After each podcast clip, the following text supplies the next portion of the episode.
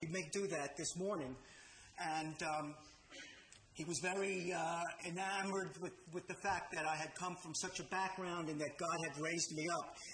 And uh, so he's open to the gospel. I'd ask you to pray for his salvation and pray that he might uh, accept Yeshua, that is Jesus, as, his, as the one and only way to be saved. Now, I want to bid you a hearty shalom. You can respond. Shalom. That's great. Anybody know what that means? Peace. It's also a greeting. It means hello, and it also means goodbye. Now, what other word in what other language also means both hello and goodbye? Aloha.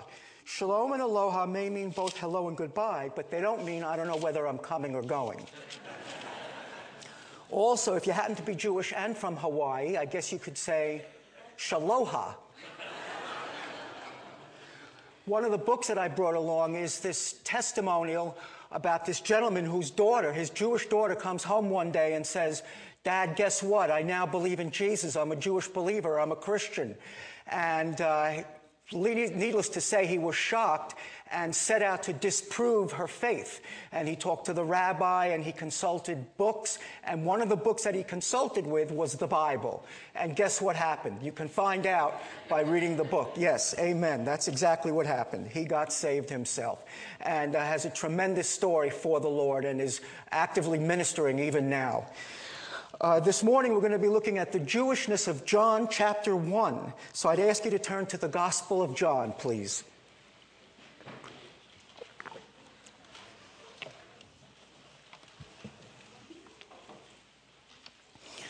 I'll go ahead and read the first two verses as soon as you get there.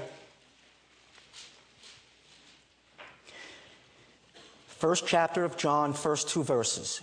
In the beginning was the Word and the Word was with God, and the Word was God. The same was in the beginning with God. Now, John is intentionally paralleling the creation account in the books of Moses in Genesis. And he enlarges, he complements the creation account, enlarges and focuses in on certain aspects of it, and expands upon it. And one of the things he's doing here is he's identifying one of the members of the triune God, of, the, of God as the Word. Now, this actually predates Genesis 1 1 because Genesis 1 1 begins with creation. John is talking about a time before creation, if you can even uh, elucidate on such a concept, that the Word was already with God. And the interestingly, in the Genesis account, the most common name used for God is Elohim. Elohim is actually a plural noun. So John is identifying one of the plurality of God, one of the members of the Godhead as the Word. And he says that in the beginning was the Word, the Word was with God, and the Word was God. So he's saying that the Word is separate from God, yet is distinct from God, yet is God at the same time. Now, John was not a Greek philosopher, as some propose that he was using this term called the logos in Greek. Uh, he was actually a Jewish fisherman, and uh, he wasn't that familiar with Greek philosophy. And so the concept that he's using for the logos, for the word, is the Memra, which in Jewish thinking is a distinct entity from God, also the agent of creation, as we'll soon see, and the agent of revelation. He's the light of the world. Now, whenever Elohim is used, 90% of the time, the verb that's associated with is in the singular. This is a break in grammatical r- rules. It's a, it's a tremendous exception.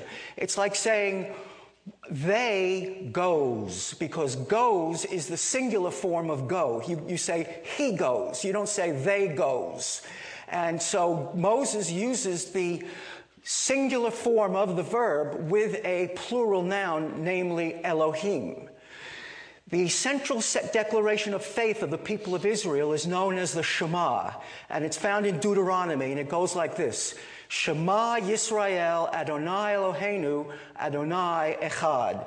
And it means, Hear, O Israel, the Lord our God, the Lord is one. But the word used for one is Echad, a unity. The same echadness is used when a man and a woman are joined together, Adam and Eve, and become one flesh. They become echad. So God is a composite. He's, a, he's one, but he's not a singular one like you and I. And John has identified one of the members of this Godhead as the Word. All things were made by him, and without him was not anything made that has been made. John has already explained that the Word is God, and now he's saying that all things that were ever created, everything that has ever been created, was created through God's Word, because the noun created through Him refers to the subject in the sentence before, which is the Word. Now, let me ask you a question. If everything that was ever created was created through God's Word, when was God's Word created? Obviously, He wasn't created, He was always there. John has said it three times that the Word is God, the Word is with God, and the Word is the agent of, agent of creation. When God spoke the universe into existence, He spoke His Word. And so, how do the Jehovah Witnesses get it wrong? Well, I mean, John has said it in three no uncertain terms that the Word is God, and later identifies the Word as His Son, Jesus Christ. Well, the Jehovah Witnesses have their own translation. And it says, in the beginning, called the New World Translation. It says, in the beginning was the Word, and the Word was with God, and the Word was a God. And so I ask Jehovah Witnesses, doesn't your Bible say that the Word is a God? And then I ask, well, how many gods do you believe in? You see, the Jehovah Witnesses accuse Christians of being polytheists, but it's really them that have a problem reconciling the text without t- going into polytheism. Now, the response will be, well, Satan was a god, the scripture says in Corinthians. But Satan was a false god, I explained. And Jesus is the one true God, and you can't have it any other way. Amen? Either Jesus is Lord of all or he isn't Lord of all at all. And there's no, thing, no such thing as God Jr.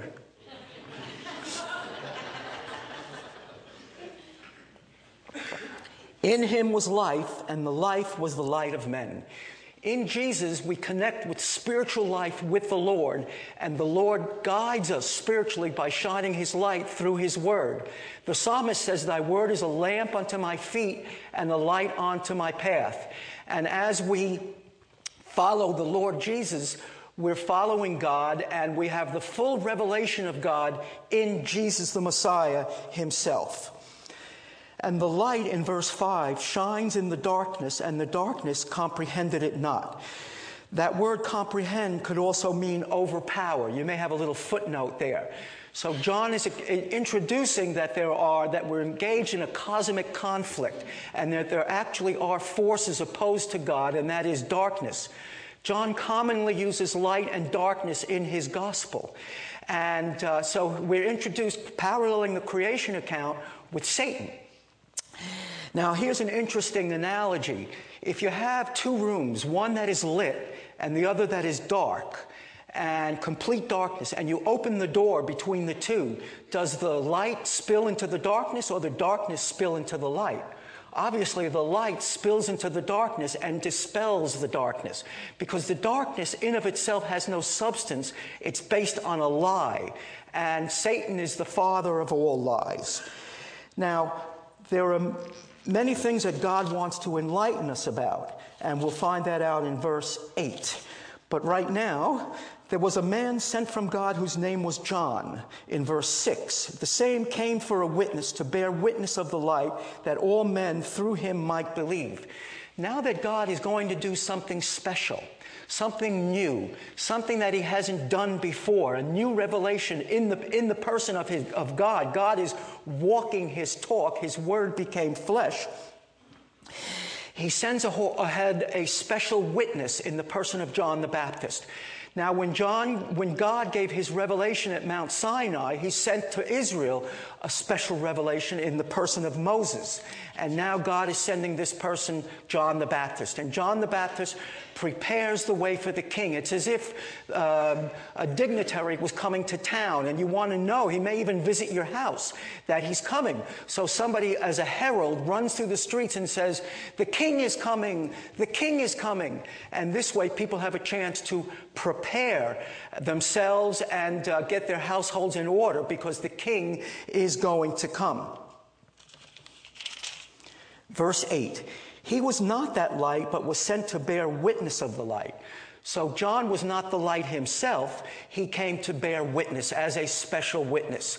Now, you'll notice when uh, the religious establishment of John's day came up to him and said, Who are you? Are you Elijah? Are you the prophet?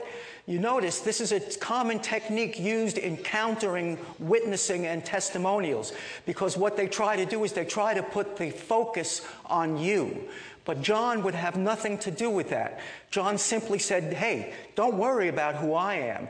Be concerned with the one who's coming, whose shoes I'm not worthy to untie.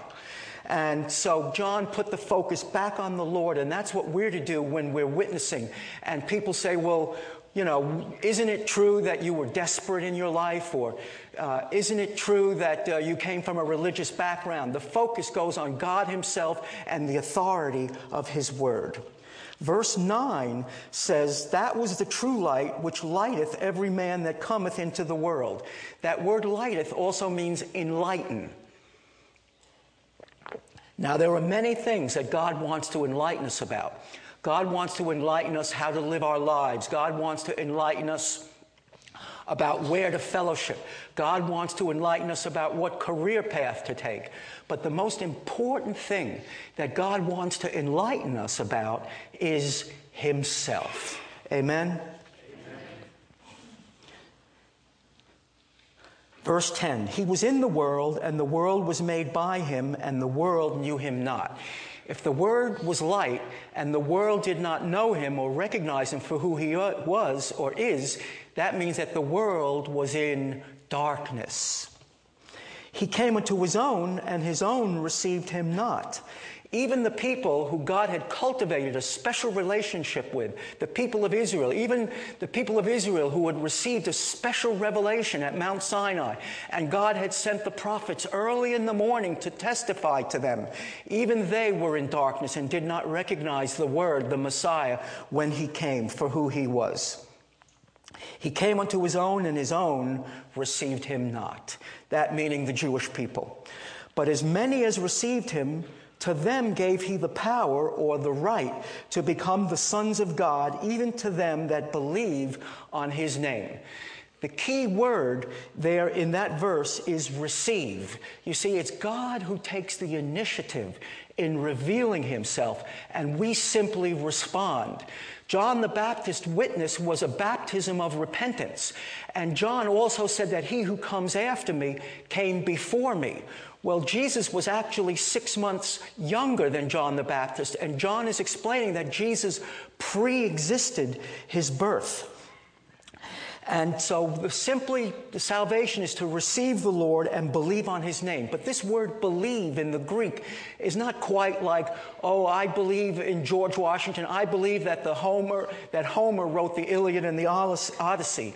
It's more of a trust. As many as um, to them he gave the right to, he gave even to them that trust on his name. It's not a matter of simply mental, intellectual assent to get saved, but you have to trust in him. And the repentance simply repair, re- prepares our hearts to receive what God has for us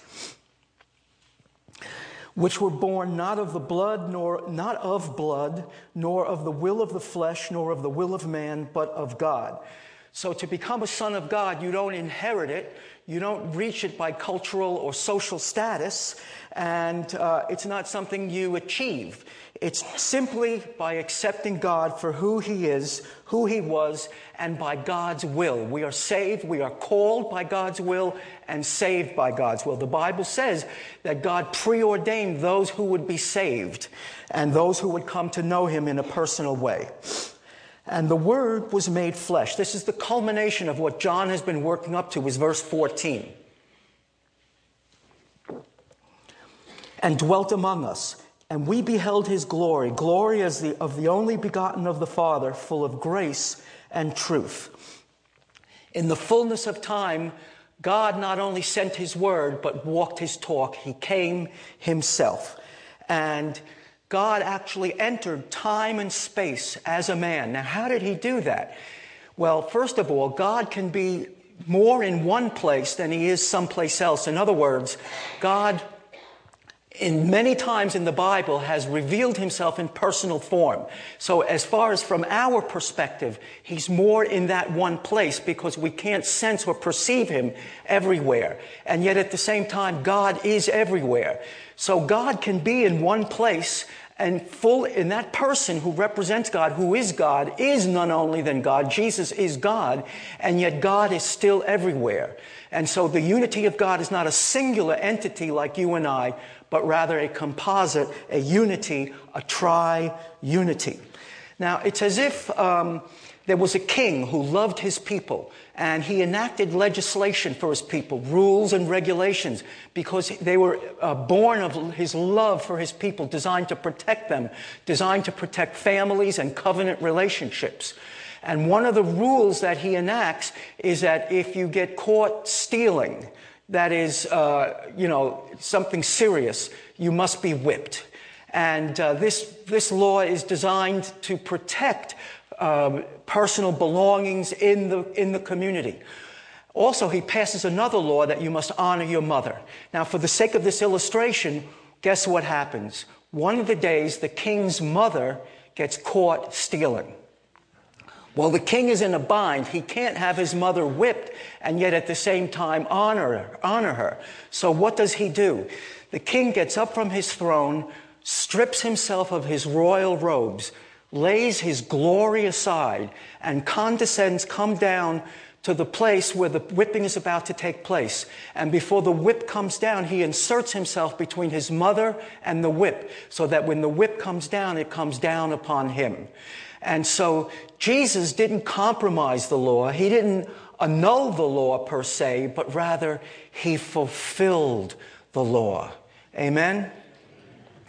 Now, I want to share with you a little bit of how I came to faith. I was, uh, I had a good background. I grew up in a good home. I went to good schools. I had good teachers. But I knew that something was missing in life. And I didn't know what it was. I, there was, I wanted to serve somebody or someone with passion. And Dr. Martin Luther King Jr. once said, if a man hasn't found something for which he's willing to die, he isn't fit to live. And I hadn't found anything that was that important that was worth dying for. And so I had this emptiness inside, this powerlessness, this vacuum in my life. And I didn't know quite what to do. Well, when I was growing up, drugs were quite popular.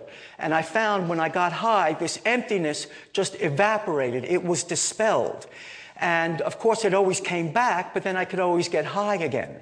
And so at the young age of 15, I was getting high every day. And drugs became my God. Everything was sacrificed on the altar of drugs.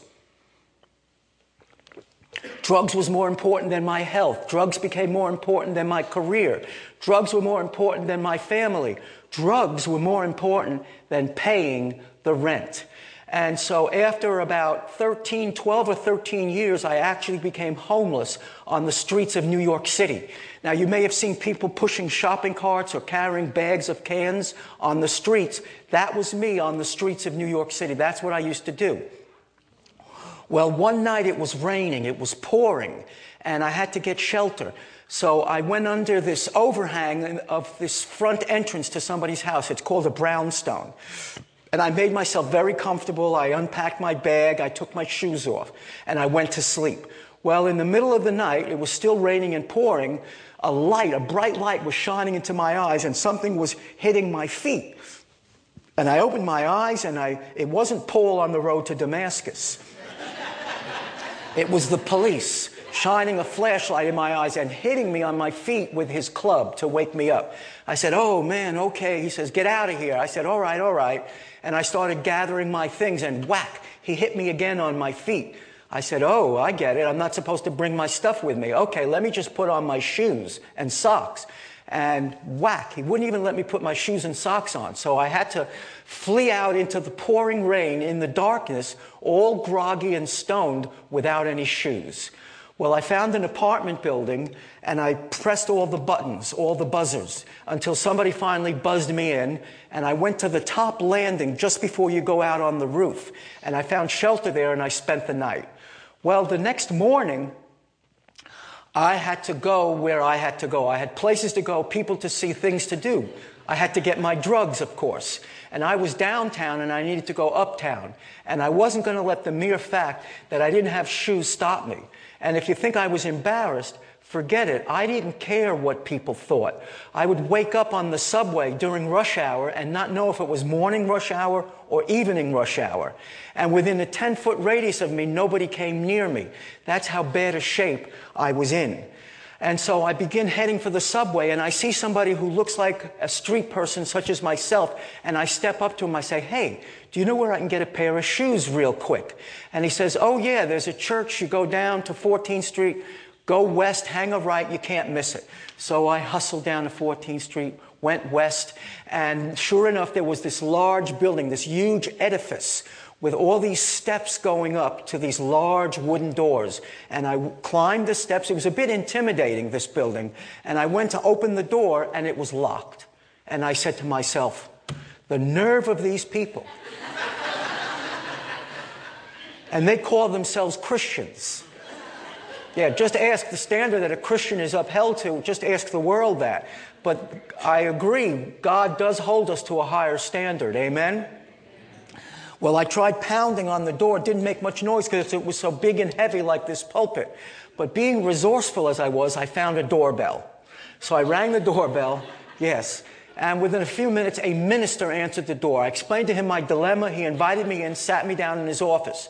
I was very impressed that he left me alone in his office, that he trusted me enough to do that. And he went out and he came back. Oh, let me just tell you, this minister had made a good impression on me. And he made me feel special.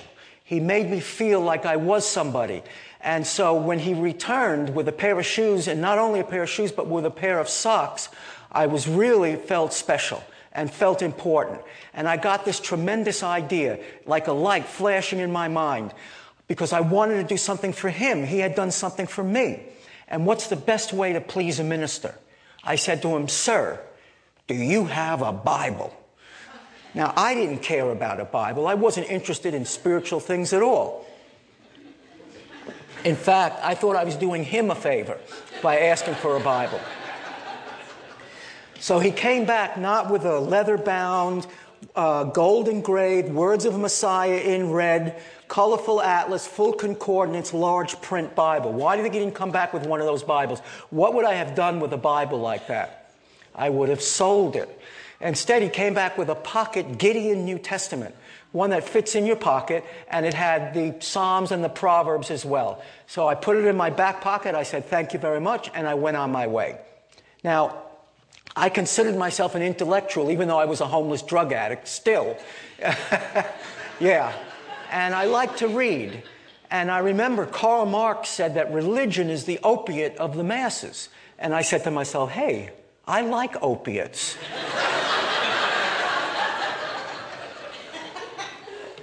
Why not read a Bible? So I began right in the beginning with Matthew.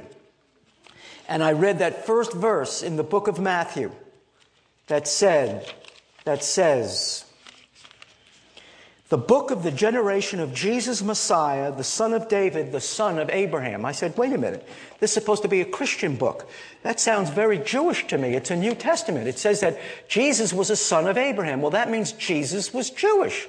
And then also it said that he was a son of David. I remember at the Jewish summer camps I used to go to growing up, that we used to sing this song about David being the king of Israel and how he held a special place in Jewish history, for the Messiah would come from his lineage.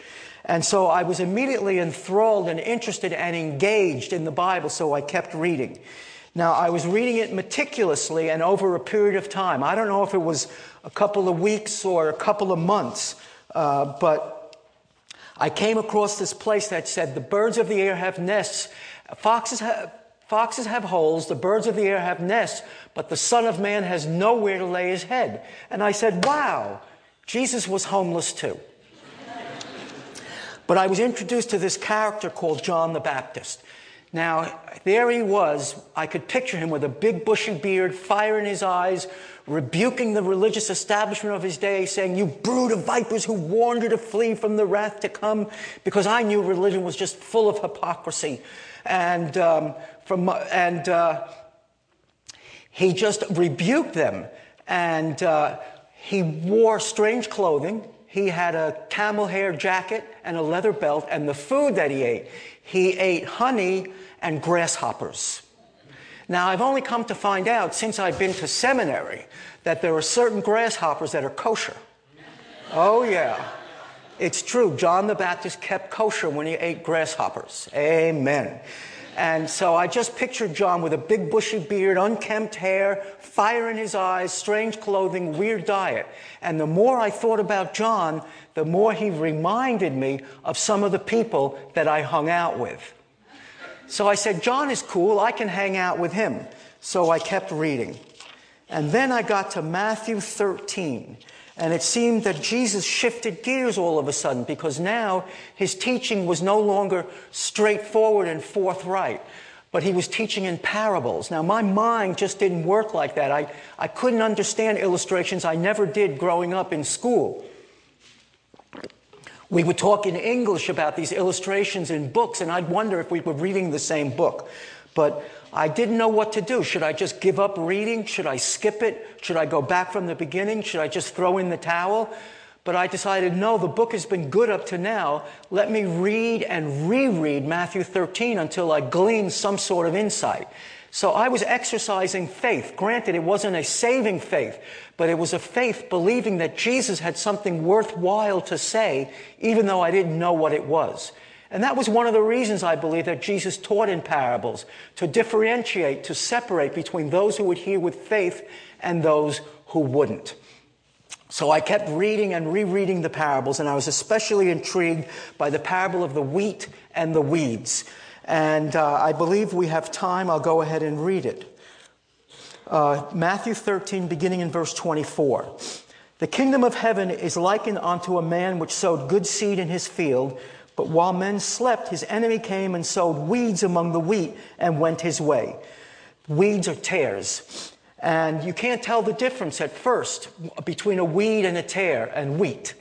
Uh, I'm sorry, between the weed and the wheat until the fruit comes forth. Then in verse 26, but when the blade was sprung up and brought forth fruit, then appeared the weeds also.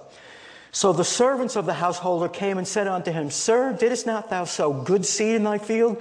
From whence then has it weeds? He said to them, An enemy hath done this. The servant said unto him, Wilt thou then that we go and gather them up? But he said, Nay, lest while ye gather up the weeds, ye root up some of the wheat also. Let both grow together until the harvest, and in the time of the harvest, I will say to the reapers, Gather ye together first the weeds, bind them in bundles to burn them, but gather the wheat into my barn. Well, I was very happy and pleased to see that even the disciples who were eyewitnesses of Jesus' ministry and miracles and resurrection didn't understand the parable, and they asked him for additional explanation. And in verse 37, beginning in verse 38, he does just that. He answered and said unto them, He that soweth the good seed is the Son of Man. That's Jesus. The field is the world. The good seed are the children of the kingdom, but the weeds are the children of the wicked one. The enemy that sowed them is the devil. The harvest is the end of the age, and the reapers are the angels. As therefore the weeds are gathered together in the fire, so shall it be at the end of this age. The Son of Man shall send forth his angels, and they shall gather out of his kingdom all things that offend and them which do iniquity, and shall cast them into a furnace of fire. There shall be wailing and gnashing of teeth. Well, I didn't believe in hellfire and brimstone, but there was a fundamental truth that Jesus was explaining, and it resonated with me. Jesus was simply saying that one day there was going to be an end time judgment. Now, I grew up with a strong sense of um, that things should be right. And I remember those words, famous words, you said them also growing up. You may have heard them today if you were around children. But that's not fair. Oh, that's not fair. Our very hearts and souls cry out for justice. And everywhere I looked, things weren't fair. There was corruption in the military, in politics, in business. Even religion was full of hypocrisy. And Jesus was simply saying, one day, he was going to make things fair. And I figured, what better person to make things fair than Jesus himself? And at that point, I had accepted my first spiritual truth that there, had, that there was going to be an end time judgment. Wasn't saved yet, but this was a seed that was planted in my heart and mind that would eventually radically transform my life and my entire worldview. Now, so I was skipping along. I was very happy that there was going to be an end time judgment because you got to understand when you're the least, when you're the last, when you've got nothing to lose, judgment is good news. And so I was saying, Oh, there's going to be a judgment, there's going to be a judgment. Hallelujah, hallelujah. And then, but I noticed in the parable that there was only wheat and weeds. You were either one or the other. There was nothing in between. So I said, Well, I know I'm wheat, even though I'm a homeless drug addict, I know I'm wheat. But I began doubting myself. So I started telling God that I was wheat and not a weed. I mean, I was courteous. I said please and thank you. I held doors for people. Listen to this when I panhandled, I didn't ask women, I just asked men for money. What a good guy. In, in Yiddish, we say, what a mensch. What a good guy I was, right? When it came to panhandling, I was about a 10. But I realized I wasn't getting through to God, so I started persisting in telling God that I was wheat. And pretty soon I got into a full blown argument with God. Now, a few weeks or months before that, I w- I didn't even believe in God. Now I was not only talking to Him, I was arguing with Him. Today, when I argue with God, I call it prayer. See, we have to sanctify it. I still argue with God, yes and he always wins the argument. God is long suffering and he's always right. Amen. So I finally, the sin in my life began showing up before me, before my heart and mind's eye. And I started seeing my life the way God saw my life. And I realized the way I had uh, treated people, I had given people their first taste of drugs. Uh, I wasn't supposed to sell blood. I had had hepatitis. I was brought up with a strong, strong sense of social justice and restitution. And when you did something wrong, you went back, you repented, and then fixed it and made it right. And I realized that there were things that I had done wrong that I could never go back and fix and make them right. I couldn't go back and get that blood back, and I, I may have ruined people's lives when I turned them on to drugs. I may have ruined the lives of their family. Granted, I didn't do it against their will, but I had some part in hand and role in possibly destroying their lives. So I, and then I thought about my family. So I finally admitted, uh, to God and to myself that I was not wheat. There was no fruit in my life. My life was barren. Every relationship, including my family, had gone sour. And they just didn't want to have anything to do with me. They knew they couldn't help me. Anything they would do, any sort of support, emotionally or physically or materially, was just uh, to would just encourage me to do more drugs. So they had to cut me loose. And um, so I finally admitted that I was a weed and not wheat. And I knew that at the end time judgment, I was in for trouble. And that I would be judged as unworthy for the kingdom. But I knew that there was hope because I knew God wouldn't have gotten this Bible into my hands and Jesus wouldn't have shared all these things if there wasn't hope. It wasn't a saving hope just yet, but I knew that there was hope. And so Within a few weeks or a month, I heard about a rescue mission where they gave out clothes, shave, and a shower, that they had a Christian program.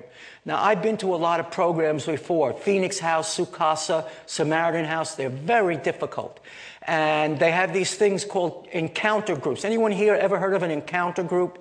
That's where you lock up 25 drug addicts uh, who have been in, who have been locked up for several months, and you say to them, "Okay, express your anger to each other." And let me tell you, a lot of unedifying language goes on. And what I learned in these encounter groups, they tell you, get in touch with your anger. Get, you're, you're suppressing your anger. That's why you do drugs. You got to get in touch with it and let it out. But it seemed the more, the angrier, the angrier I got, the angrier I got. And the more I vented, the worse it got. And so that didn't really help. I had maybe changed for a couple of months, stopped getting high, but I always went back to my old way of life because I had only changed on the outside. God wanted to change me on the inside. So I heard about this Christian program. I figured maybe at a Christian program, they're nicer to you. So I went to the front desk. I said, Hey, I hear you have a Christian program. Can I get in? He said, Yeah, just sit here. Somebody will come down and uh, um, interview you. So, sure enough, within 10 minutes, a gentleman came down, extended his hand. He said, Hello, my name is Michael Cohen. Now, if you know anything about the name Cohen, it is only a Jewish name. And I said, This is going to be interesting. A nice Jewish boy is going to tell me about a Christian program.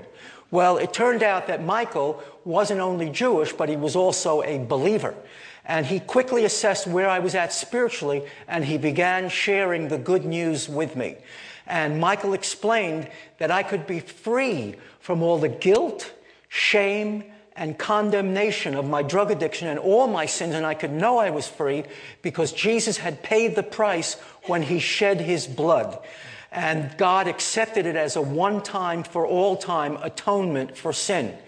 And I said to myself, well, wow, that's pretty good, but I've had fresh starts before, and I always mess them up. But then Michael went on to explain that upon accepting Jesus as my only personal Savior, the only one that could save me from my sins, the one who had rose from the dead, openly displaying that he had defeated sin and death, Michael quoted 2 Corinthians 5:17 and said, "Therefore, if any man be in Messiah, he is a new creature. Old things are passed away, behold all things are become new." And I knew that was just what the doctor ordered. God could recreate me from the inside. This was the miracle that I had been looking for. This is what could change me from a weed to wheat. And so I promptly said a simple prayer of faith. And one day I was a homeless drug addict on the street. And the next day I was living in the rescue mission, being discipled as a new creature in Christ. Praise God. Praise the Lord. Amen. Well, after being a believer for several months, I began visiting various local churches and I found a church that expressed its faith in the Jewish Messiah in a Jewish context. See, that's the beauty about being a Christian is we have the liberty to express our faith in whatever cultural context we're in, as long as it doesn't violate scripture. And the most natural context for the gospel, for the word, is Jewish culture, language, and tradition. And so here was a, here was a congregation. The people were Jewish. The music was Jewish. The preaching was fine. The worship was great. And after the service, bagels. I knew I had come home. Oh, yeah. So I began fellowshipping there. God opened the door for me to go back to school. I got an undergraduate degree. In the meantime, I had met a young lady, my wife Diane, who was here today. Could you stand up and just face the congregation and say hi? So uh, I got saved in 1984 and we got married in 1987. And now we have four children. Our first one was in 1989. And so we praise God for that. And God also opened up the door for full time ministry. I wouldn't want to be doing anything else.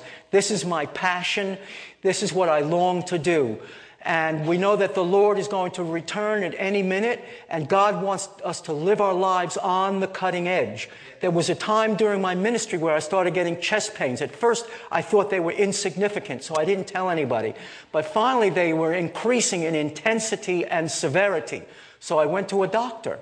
And I said to him, uh, I have chest pains. He said, Well, you need to go to the emergency room. I said, I pulled out my calendar. I said, Doc, I have a pretty schedule, pretty busy schedule.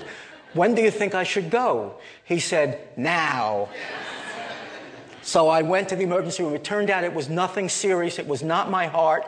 It was my stomach uh, that I have, um, that's not, uh, it has acid and the acid affects my esophagus and creates pain in my chest and sometimes in my back.